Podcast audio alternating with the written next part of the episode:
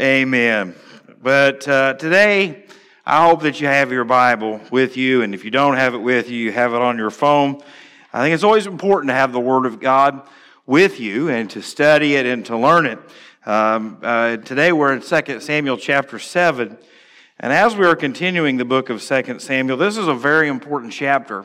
It's one of the most important chapters in all of the Bible because literally it teaches about God's promises, about God's covenant, about God's plan and purpose for saving you and I. Um, and this week, as we start, we're going to go very slow. I'm hopefully going to preach shorter sermons uh, and more of them over the next few months, uh, weeks. But uh, uh today, I want to talk to you about what does God want for us, and that could be as a church. Uh, today, that might be for you as a family. But really, today, I want to focus in on us as individuals. What does God want from me? Now, you say, Jake, that's not a question that I ever ask myself. Well, that is a big problem. Because today I want you to know something. If you know the Lord as your Savior, and I'm not talking about being a church member, being a church attender, being a religious person. I'm talking today if you are born again, if you have experienced the new birth, and the Spirit of God lives within you, and the Lord Jesus Christ is the Lord and Savior of your life. You might go days where you act like you don't recognize Him, or you might be so busy where you don't give Him as much thought as you should. But if the Spirit of God lives within you, there is no mistaking who you belong to. There's not one of those things where you wake up and you think, well, I just don't know. Maybe I'm not saved today. I am telling you, when the Spirit of God takes residence in you, it is something you never forget and you know that you never lose. He is with you, leading you, guiding you, directing you, and convicting you of the sin in your life. And so this morning, if you're saying, Jake, what God wants for me is not on my radar, today I want to invite you to come to know Jesus Christ as the Lord and Savior of your life. You need Him. You need Him, as Monty just sang. But this morning, if you're here and you are saved and you are born again and you know without a shadow of a doubt that you belong to the Lord, that question should be really what drives you. What does God want for me? What does God want of me? Who does God want me to be? Where does God want me to go? What does God want me to do? Because truly, as we get to the end of our life, the only question that matters is have we been faithful? Literally, Jesus tells us that you will hear one of two things Depart from me, I never knew you, or well done, my good and faithful servant. And today, you might not think that that's going to happen anytime soon, that you might think that you have many, many years but I can tell you, as a pastor, and a pastor who does a lot of funerals and who is going to be a part of three of them this week, it is something that consumes me. And the fact that I am a pastor and I have drugged my kids to every funeral home and hospital and nursing home, death is a topic that is up, brought up at our house a lot. Probably more than is normal by my children, but it's just something they have come to grasp with. But this morning, I want you to know that tomorrow is not promised for any of us. And I ask you that question today because if someone was getting ready to preach your funeral, what would be said about you? I tell this story a lot, and I probably shouldn't, but that's just normal for me. I recently did a funeral, and it was a graveside only. And as I met with the family, I did not know them, did not know anyone about, I didn't know anything about them. And so I got spent a few minutes talking to the family member, getting some information so that I could talk a little bit about the person that I could that I could relate with them a little bit. And so I did that for just a few moments at the funeral. And as I step aside, uh, the child proceeds to talk about how terrible her father was and all the terrible things that he had done. And as I'm standing there by the funeral director, I'm going, "Oh, I don't know what to do here." I've never been a part of something like this. And in my mind, all I could think of was, boy, I'm glad I didn't get up there and sugarcoat it. Oh, what a wonderful father he was. What a wonderful husband he was. What a wonderful man he was. And then the person who known him get up and say, Whoo! That was terrible. And friends, even though that's the first time I've ever heard that audibly said at a funeral, I can tell you by the looks on people's faces that as I have been preaching a funeral, people have been going, I'm not sure that's the same person laying there that lived with me. And this morning I ask you that question because the goal of our life is to be faithful. And so David at this point in 2 Samuel chapter 7 has finally seen all of the blessings that he was hoping for. Victories, and he's at a place of being established. The Ark of the Covenant is in Jerusalem. All things are as they should be. And this morning we see that once he has his blessings, he begins to think, what does God want from me next? And so if you would stand with me as we read verses 1 through 6 of 2 Samuel chapter 7. Now it came to pass when the king was dwelling in his house, and the Lord had given him rest from all his enemies all around, that the king said to Nathan the prophet, See now, I dwell in a house of cedar but the ark of God dwells inside tent curtains. Then Nathan said to the king, Go, do all that is in your heart, for the Lord is with you. But it happened that night that the word of the Lord came to Nathan, saying, Go and tell my servant David, Thus says the Lord, Would you build a house for me to dwell in? For I have not dwelt in a house since the time I brought the children of Israel up from Egypt even to this day, but have moved about in a tent and in a tabernacle. Pray with me. Father, today we come asking for your blessings, asking for your favor, God, asking for your provisions this morning. Lord, I just pray that you would be with the speaker of the hour, God, that you would forgive me, God, that you would work and move through your words and through your spirit. God, I pray today that you would help us focused on you and what you would have for each and every one of us. And God, I just ask it all in Jesus' name. Amen. And so David has everything. David has a house that he did not build, that the king of Tyre had, had built and provided the labor. David had victory from his enemies that he did not win, that God had fought for him. And so here he is thinking, what comes next in my life? And many of you today think about that as a positive. Man, where God has blessed us, God has been good to us. What is next? I'm looking forward to what comes next. Some of you are sitting here thinking, oh, I'm terrified of what comes next. Change is awful. I literally have a person who I live with who is not my wife, but one of my children who recently said this week, Dad, I want nothing to change at church. I said, Dear, where are we going to put new people? How are we going to add Sunday school classes? What are we going to do? And she literally said, They could go somewhere else. and I won't tell you which one of my children that is because I'm not going to be a pastor that publicly and individually humiliates his children. And as we had this conversation the whole way home, I'm going, literally, I have spent the last 10 years working myself, missing everything that you have for my very own child to go, which is full enough, they can go somewhere else. But, friends, I don't like change either. Change terrifies me. But, friends, I ask you this question what comes next for you? What is next in your growth in the Lord Jesus Christ? What's next for you as a family? Maybe today you're looking down some ter- terribly difficult decisions about your health and your finances. And so, what comes next is overwhelming.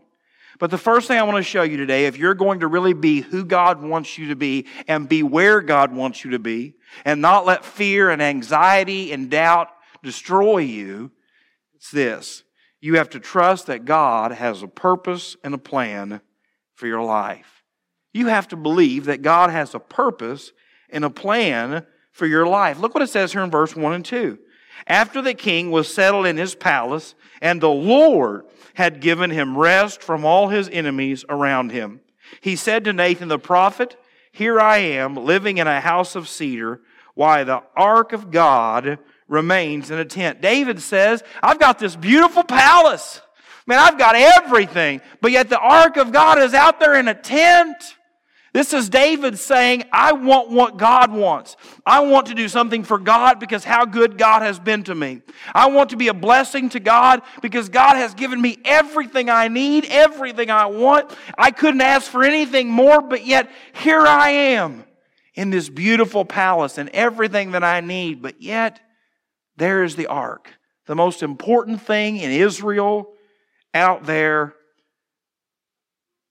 in a tent. Now, this morning I ask you that because sometimes we make decisions because what God wants, but sometimes we make difficult decisions and decisions based on boredom. You see, David had been living on the run, he had been fighting battles, and he finally has peace. And in that moment of peace, David has to do what? Be doing something. And this morning, there are some of you that are like that. Some of you in the negative, you're always looking for a battle. You're always looking for a fight. You're always looking for something to stir the pot, something to keep you relevant. Maybe you've got a rescue complex, right? I've got to swoop in and save everybody. You can't just enjoy peace. Maybe today some of you struggle with your identity. Well, my identity is what I can accomplish, what I can achieve. And so I've won this victory. What is next to conquer? And sometimes when God gives you a season of rest, you need to do one thing and one thing only rest. Sometimes when God has gotten you through the battles and the victories and the discouragements and the challenges that life throws at you, you need to just stop and say, Thank you, Lord. Thank you for what you have done for me. Psalm 32 describes it like this and what we should look for coming next in our relationship with God. I will instruct you and teach you in the ways you should go. I will counsel you with my loving eye on you. God will teach you if you let Him. God will show you if you let Him. Most of us are so busy trying to do that we will not stop and listen. Most of us are tro- so busy trying to accomplish, and we have all these things to do. We've got practices, we've got work, we've got family, we've got all these commitments, and we're pulled in so many different directions. And we ask ourselves, Am I doing what God has asked me to do? Am I being who God wants me to be? What should I be doing? Who should I be? How should I be doing it? And sometimes God just wants us to say, Sit down and listen. Take a season of prayer. Take a season of fasting. You say, well, Jake, things are just too crazy. Things are just too busy. Things are just too overwhelming. Then, friends, well, I can tell you today if you won't hear from God today, you will wake up one day in a bigger mess saying, I wish I would have fixed it then. It's kind of like when the check engine light comes on in your car. I drive vehicles that they stay on all the time, all right? And so I literally wouldn't know if something literally was wrong with my car unless I take it to Ronnie at Teffatil or St. Tom and they're like, this is bad. I just drive with the light on all the time. And most of you are living your life that way with the check engine light on. God's trying to get your attention. You're drifting from me. You're not praying like you used to. You're not witnessing like you used to. You're not celebrating the family that God give you like you used to. You're not committed to the things of God like you used to. And you say, Jake, but I'm just too busy. I've got too much to accomplish. One day, the, the time that is caused to repair that will be much greater than if you would have just dealt with it today. As a pastor, I have to ask myself that about our church about my own family, about my own life. Matthew 16, verse 18, talks about Jesus building his church. And I tell you that you are Peter, and on this rock I will build my church, and the gates of Hades will not overcome it. There are many days where I tell myself, God, if I don't do this at church, or if I don't get this accomplished, or if we don't do this, and God has to remind me, Jake, I will build my church. Not you, not the music, not all this other stuff. Jesus says, I will build my church. Will you join me? Will you be a part of what I am building, or will you compete with me? Many times as a pastor, I can undermine what God is trying to do. Many times as a church, God can be blessing and working and moving, but yet we can say we want something different. And so today, whether it's you as an individual, you as a family, or we as a church, we have to trust that God has a plan and a purpose for our life. That's what David did. David recognized that God had gave him all of this. Second thing I want to show you is this. Not all well-meaning advice is God's advice. Not all well-meaning advice is God's advice. Nathan was the prophet. He was the messenger of God. He was the one who went to God and found out the purpose and direction of what was to go on, and then he was to tell David and the people what God had said. And in verse 3, Nathan replies to King David. Nathan replied to the king, Whatever you have in mind, go ahead and do it, for the Lord is with you. Now, Nathan has a pretty good understanding here that God has given David victory over everyone. David is literally living large. If you notice here, he's not referred to as God's servant. He's not referred to just as David. He is referred to every time as king. And this is important because sometimes when God gives us victories and when God blesses us, we go from being the one who is being blessing to think we are the grand poobah, that it all revolves around us, that we're in charge, that we make the decisions, that we are the one that the sun and the stars and, and the earth revolve around. But what we see here is Nathan says, Sure, God has been with you through all of it. Whatever you want, you do. Whatever, whatever God has laid on your heart, that's what God wants. And friends, this morning, the greatest advice I can give you is this stop giving so much advice. And two, stop listening to so much advice. I think that is the greatest problem I see in the Christian church today is we refuse to read the Bible, but we love to read books about the Bible. We don't want to do Bible study together we want to do someone else's study of the Bible. And friends, today you need to know something. You need to be studying the Word of God with the Spirit leading you, guiding you, and directing you. I love people like Adrian Rogers and W.A. Criswell and David Jeremiah and John Hagee and all these other people. They're wonderful. They're a blessing. But I am telling you, there is no greater teacher than the Holy Spirit. There is no greater fellowship than you and the Word of God and the study of God's Word or you and one other person as you begin to dig into God's Word and you begin to share, well, this is what it means to me and this is what it really means and, and this is how it is actually applied and this is what it can do for my life. The church at 10 Mile, just like the church of America, is dying on the vine because we have refused to eat what the Master has given us His Word. We listen to songs about His Word. We listen to people talk about His Word. We, we, we put Bible verses on our bathroom wall about His Word. But what we need to do is get alone with God and say, God, I want to hear from you. You say, well, Jake, I just get advice from church people. I just get advice from people that I trust. Look up here. They are not infallible. One of the greatest examples of this comes from the book of Job. If you remember the book of Job, Job had went through so much. And Job had some friends, real winners, real blessings. And they come to him and begin to give him advice. And for like 30 chapters, they give Job advice. And that advice, if you remember, was always, well, God wants this for you, Job. God wants that. God does this. God says that. This is what you need to do. This is what you don't need to do. And eventually God says, you're wrong. The advice you've been getting is wrong. These men are not speaking for me. They're not speaking of me. They are speaking of their own desires and own purposes and own plans.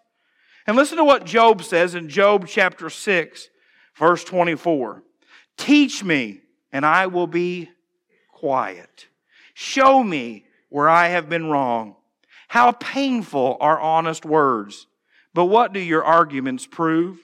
Do you mean to correct what I say and treat my desperate words as wind? You would even cast lots for the fatherless and barter away your friend. Today, I want you to know that you should have godly friends and godly counsel. The Bible says that. But, friends, you ought to be very careful that you're not speaking what you think is God's will, but what really is God's purpose and plan for someone's life. Nathan says, David, whatever God has laid on your heart, you just do it because God has been with you. Some of you will take advice from people that have no more the Spirit of God in them than that flower right there. Some of you will take spiritual advice from people that know God but have ulterior motives. I've pastored long enough to see people coming that have good ideas and they have great plans. But boy, there is a sinister intent behind it. Now, Pastor, I really think the church ought to have this ministry. Boy, I do too. Would you like to be a part of it? Nope, nope, I, I don't want any part of it. But boy, it'd be good for you to do.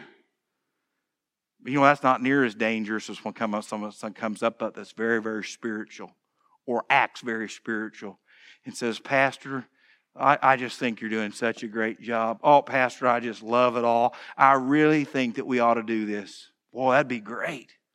And Pastor, I'd love to be in charge of it. Or, Pastor, I'd love to recommend someone for you to be in charge of it. And what I know is they're trying to benefit themselves. They're doing it for whether it's a pride issue that they want to be in charge. Because, friends, if you won't clean the toilets, don't do the things that everybody celebrates. Be willing to serve when no one is looking and when everyone is looking. If the only time you and I show up is when the recognition is there, our heart's not where God wants it to be. And friends, some people will give you advice in the good times. They'll be with you when the blessings are flowing. But, friends, on those days where you need to hear hard truths, difficult decisions, they will be nowhere to be found. That's why the book of Philippians tells us these words in Philippians 4, verse 8. Finally, brethren, whatever things are true, whatever things are noble, whatever things are just, whatever things are pure, whatever things are lovely, whatever things are of good report, if there is any virtue and if there is anything praiseworthy, meditate on these things. Think about Peter when Jesus was being arrested. The, the right idea for us is someone is coming to take our friend. Someone is coming to take our master. Someone is coming to harm a person that we love. I have a sword, I'm going to defend him. And if you've read the story of the garden in the Bible, Peter takes off his sword, cuts off an ear. I mean, that, in, in my mind, that's exactly what I want. I want someone to defend me, someone to fight for me, stand, someone to stand up for me, not to betray me like Judas did. And Jesus said, Nah, that's not what God's purpose and plan is for me. And so, friends, sometimes the most well meaning people have no idea what God wants for your life. And you need to know that and believe that. The third and final thing this morning I want to show you is not only do you have to trust that God has a purpose and a plan for your life, and you have to recognize that not all advice is God's advice. Third and finally, sometimes God says yes, no, or later. Sometimes God says yes, no, or later. But don't look what hap- miss what happens here in verse 4. But that night, God immediately comes and puts in his thoughts and opinions. But that night the word of the Lord came to Nathan saying, Go and tell my servant David, this is what the Lord says. Are you the one to build me a house to dwell in? I have not dwelt in a house from the day I brought the Israelites up out of Egypt to this day. I have been moving from place to place with a tent as my dwelling. And, and God goes on, and we're not going to look at it today, and tells him, You're not building it for me. It's not, it's not your purpose, it's not your plan, but I will build a house out of your family, and he will build me a house. And so David doesn't get a no. David says, It's not for you, it's for someone else, but it's in your family. And this morning, I hope that you'll hear this. Because Nathan told David, Do what you want, and God said, No. God said, No, you won't.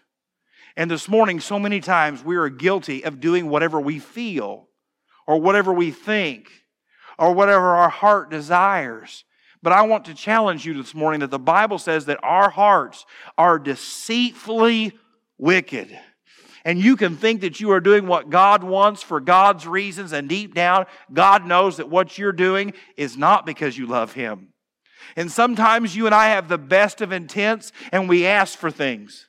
I've always asked God, God, no matter what you do at 10 Mile, No matter how you bless us and how you work, whether it's 50 people or 500 people or 1,000 people, God, do not let pride into my heart. Don't let it become, well, look what we have done. Look what we have accomplished. Because sometimes God tells you no because He knows that the blessings will cause you great pride. And sometimes God knows that those blessings that you're asking for would be your ruin and downfall. And so this morning, that's why the Bible says if you will be faithful with a little, much will be given. And so this morning, my challenge to you is as you ask what God has for you next and what God wants of you next, to be found faithful today.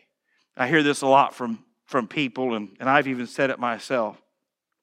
Well, if God would just give me what I need, I would do X and Y for Him. If God would just give me more time, I would serve Him more. If God would just give me more money, I would give more. If God would just give me more time, we would do more. Or if God would just give us more people, we would do more ministry. Or if God would do this, we would do this. And what God really says is if your heart's not right today, no matter what He gives you, it won't be heart right then. That's why power corrupts. If you've ever watched politics or you've ever watched people move up the corporate ladder and as they move, they change. Or if you watch that person who grew up with nothing and they become financially successful, they change. You see, the thing did not change him, their heart was always that way. They just didn't have an avenue to live it out. And what God tells David is no. And this morning I ask you this simple question What has God told you no to lately? What has God told you you don't need that you really want? I know what I want. I want to keep a head full of hair. Might not seem like much to you, but vanity, vanity, vanity. But what I can tell you is I use more hair powder today than ever before. I've wanted God to heal people that didn't heal. I've wanted God to deliver people that He didn't deliver. I can't answer the whys on those moments.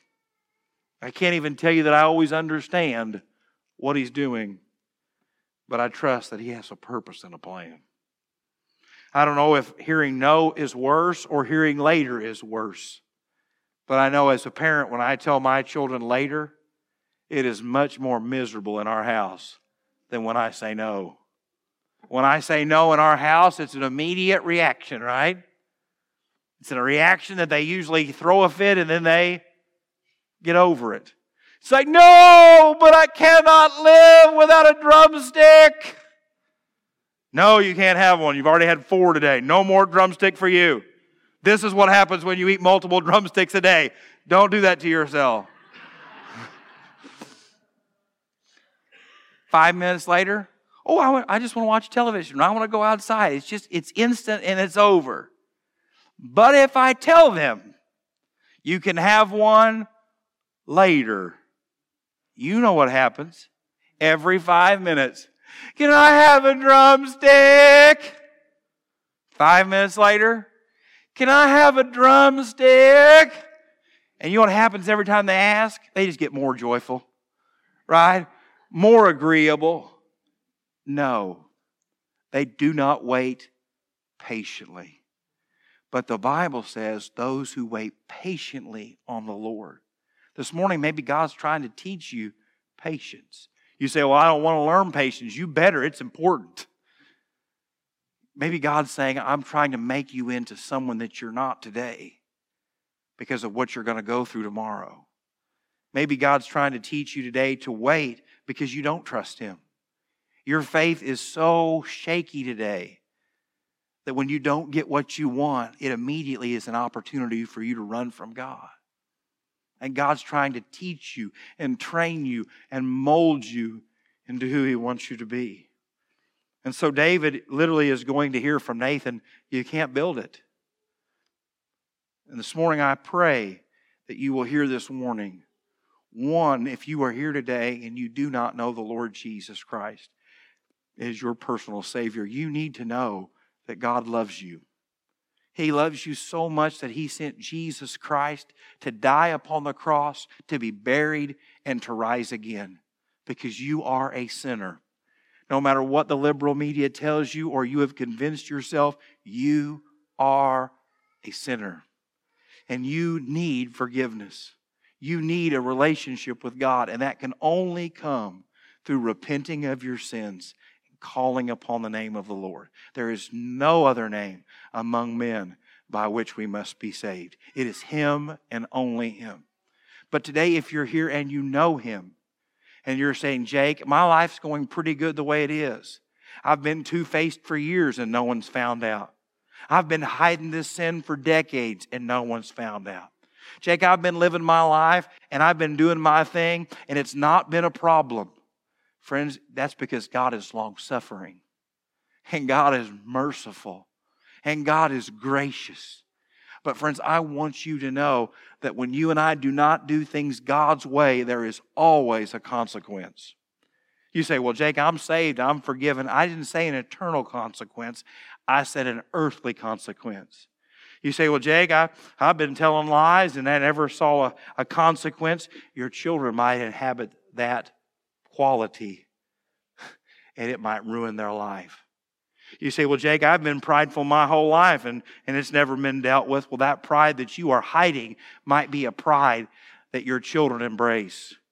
I'm going to say this this morning, and it's not going to go well everywhere but here, probably. There is a reason that the homosexual community has taken all of the things that God has and tried to corrupt them or celebrate them. The rainbow is God's promise to a world that he would never judge and destroy it totally again. It's a promise that God has, and they embrace it that God will not judge us. Pride literally comes before the fall and a haughty spirit before destruction. Pride will send you to hell when you reject Jesus Christ. But the month of June is called Pride Month. You say, Jake, you shouldn't pick on people. I'm not picking on people. I'm talking about the relevant issue of the day. And friends, this morning I ask you that because you say, well, it's not a big deal. It doesn't matter. It does because God has set the standard. God has established marriage. God has said, I want it done this way. Whether it's pornography, whether it's adultery, whether it's homosexuality, no matter what it is, when it's done in a way that is not honoring to God, there will be consequences. But I can tell you there are great blessings in doing it God's way. There are great blessings in trusting God and seeking God and following Him. And so this morning, my challenge to you is this trust in the Lord with all your heart. Lean not on your own understanding. In all your ways, acknowledge Him, and He shall direct your path. This verse is one of the most quoted verses in all of the Bible, but I want to just show you what it means. Trust the Lord with all your heart. You've got to say, God, here I am, and I know that you have what's best for my life. Lean not on your own understanding. You have to be willing to say, God, I've got my own thoughts. I've got my own opinions. I've got my own way of do things. And if you tell me you're a strong willed leader, I'm going to tell you you struggle with pride because servants serve. And you've got to say, God, I trust you, and I'm willing to admit that I'm not right on everything. And then you have to admit in all your ways, acknowledge Him. God, I'm going to do it the way you told me to. And then He shall direct your paths. Then God makes the difference. You see, you have to do step one, then step two, then step three, and then God does His part. Now, I watch a lot of softball. We have five children playing softball right now. It's a lot. And it's kind of like this idea that, coach, I want to be on the team, but I'm not going to play where you tell me to. I'm not going to do what you tell me to, but I want to play. I can promise you this simple thing that when you become a team and you become a part of the team, you do what the coach tells you, the way the coach tells you, or you find yourself what we like to call at the end of the pine down there as the water boy. And I'm not call, talking like a cool Adam Sandler water boy, I'm talking like the other kind. Why? Because you have to do it the way that the person is in charge wants you to, trusting that they know what is best for you. And in an earthly standpoint, we've seen people misuse that trust. We've seen people misuse that leadership, but that is why you are not to trust in man. You're not to trust in a church. You are to trust in the Lord. And out of that, God will do everything that you need because He is able. And so this morning, don't deny the victory that God wants to win in your life because of the sin and pride that you have in your heart today. God, I thank you so much for your many blessings. Lord, today you know my heart, and God, that I can be selfish, that I can be wicked. And so, God, I just pray today that you would forgive me, that you would not allow my sin to grieve your spirit in this place.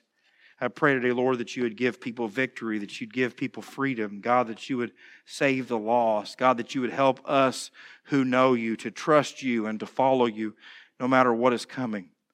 And so, God, I just today pray that you would work and move in this place for your glory. And God, if there's any pride and arrogance, Lord, in my heart, that you would convict me, that you would deal with me, and God, that this truly would just be a celebration of what you can do and what you are doing. And God, I'm going to give you all the praise and the honor and glory. And I ask it in Jesus' name. Amen.